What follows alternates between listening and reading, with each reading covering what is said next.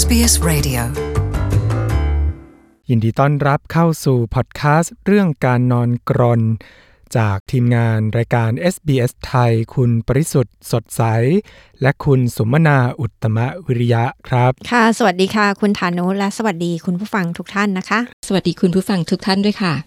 การนอนกรนคืออะไรมีอันตรายหรือมีผลต่อสุขภาพอย่างไรคะ การกรนนะคะคือเสียงที่เกิดจากการสั่นสะเทือน หรือสะบัดของกล้ามเนื้อบริเวณเพดานอ่อน ลิ้นไก่ และโคนลิ้น ที่มีการสั่นมากกว่าปกติในขณะกำลังนอนหลับ สาเหตุก็มาจากมีการอุดกั้นของทางเดินหายใจส่วนบนทำให้ลมหายใจไม่สามารถผ่านลงสู่หลอดลมและปอดได้อย่างสะดวกทำให้กระแสลมที่ถูกปิดกั้นนั้น เกิดการหมุนวน ไปทำให้กล้ามเนื้อบริเวณดังกล่าว เกิดการสั่นมากกว่าปกติทำให้เกิดเป็นเสียงกรนขึ้น ส่วนผลต่อสุขภาพนั้นนะคะ ก็ขึ้นอยู่กับว่า เป็นการนอนกรนประเภทใดมีระดับความรุนแรงแค่ไหน มีการแบ่งกันนอนกรนออกเป็น 3 ประเภทด้วยกัน คือแบบที่ 1 การนอนกรนแบบธรรมดา ซึ่งเป็นแบบไม่รุนแรง และไม่เป็นอันตราย เกิดขึ้นเป็นช่วงๆไม่ต่อเนื่อง สามารถเกิดขึ้นได้กับคนส่วนใหญ่ในบางเวลานะคะ แบบที่ 2 เป็นการนอนกรนแบบที่รุนแรงมากขึ้นกว่าแบบแรก แต่ก็ถือว่าไม่มีอันตราย เพราะไม่มีภาวะหยุดหายใจในขณะหลับร่วมด้วย การนอนกรนแบบนี้เป็นภาวะที่ก่อความรำคาญต่อคู่สมรส ซึ่งสามารถก่อให้เกิดปัญหาความสัมพันธ์ระหว่างบุคคล ปัญหาการดำเนินชีวิตคู่ และแม้แต่มีผลกระทบกับคุณภาพชีวิตของตัวเองนะคะ เช่นอาจจะมีความสามารถในการจดจำลดลง มีสมาธิสั้น หรือมีภาวะซึมเศร้าเป็นต้น ส่วนแบบที่ 3 ก็คือการนอนกรนแบบมีภาวะหยุดหายใจชั่วคราวในขณะนอนหลับ ซึ่งจัดว่าเป็นชนิดอันตรายนะคะ และเป็นปัญหาที่รุนแรงต่อสุขภาพด้วย การนอนกรนประเภทนี้สามารถเป็นจุดเริ่มของการเกิดโรคอื่น ๆ ได้หลายโรค เช่น โรคความดันโลหิตสูง โรคหัวใจ โรคเบาหวาน โรคขาดเลือดในสมอง และรวมไปถึงการเพิ่มอัตราความเสี่ยงสูงที่จะเป็นโรคมะเร็งได้อีกด้วยค่ะ แล้วเราจะทราบได้อย่างไรคะว่าเราเป็นคนนอนกรนแบบเสียงดังธรรมดา หรือว่านอนกรนแบบมีภาวะหยุดหายใจชั่วคราวร่วมด้วยคะ วิธีที่จะสังเกตได้ง่าย ๆนะคะ ก็คือให้คนใกล้ชิดสังเกตดูว่า ในขณะนอนหลับนั้น เรามีอาการหายใจสะดุดหยุดหายใจเป็นช่วงๆเหมือนคนหายใจไม่ออก มีเสียงกรนไม่สม่ำเสมอ มีอาการกลั้นหายใจ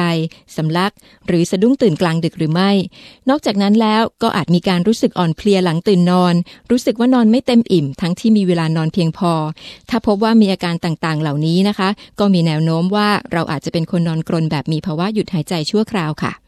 ปัจจัยที่สามารถทำให้เกิดการนอนกรนได้มีอะไรบ้างคะคุณสุมนา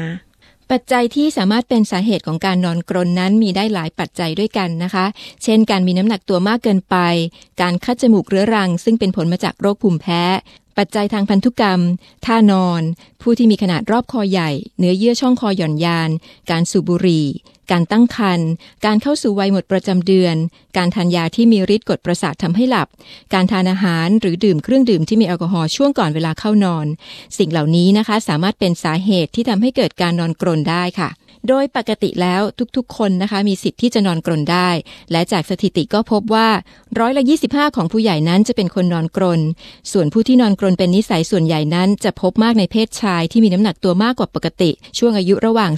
30-65 ปี เป็นผู้ที่ดื่มแอลกอฮอล์หรือสูบบุหรี่ ส่วนในเพศหญิงนั้นพบว่า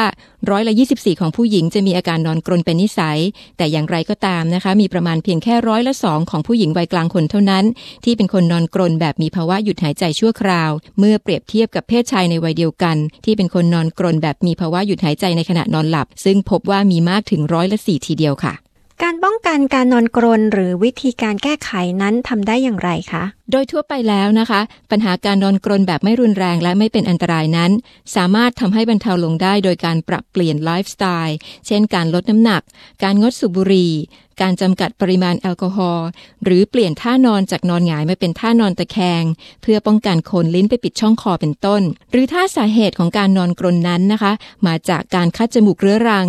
การใช้ยาแก้แพ้หรือการใช้แถบปิดจมูก เพื่อช่วยให้หายใจโล่งขึ้น ก็อาจสามารถช่วยแก้ไขปัญหาการนอนกรนให้ดีขึ้นได้ค่ะ แต่ถ้าสาเหตุของการนอนกรนนั้น มาจากสาเหตุที่ซับซ้อนกว่านี้นะคะ เราก็ควรที่จะรีบไปปรึกษาแพทย์ผู้เชี่ยวชาญ เพื่อตรวจหาสาเหตุของโรค ประเมินความรุนแรงของโรคดูว่า มีภาวะหยุดหายใจขณะหลับมากหรือน้อยเพียงใด การทดสอบนั้นก็จะรวมไปถึงการบันทึกเสียงหายใจในขณะหลับ มีการตรวจวัดค่าต่างๆ เช่นคลื่นสมอง ระดับการเต้นของหัวใจ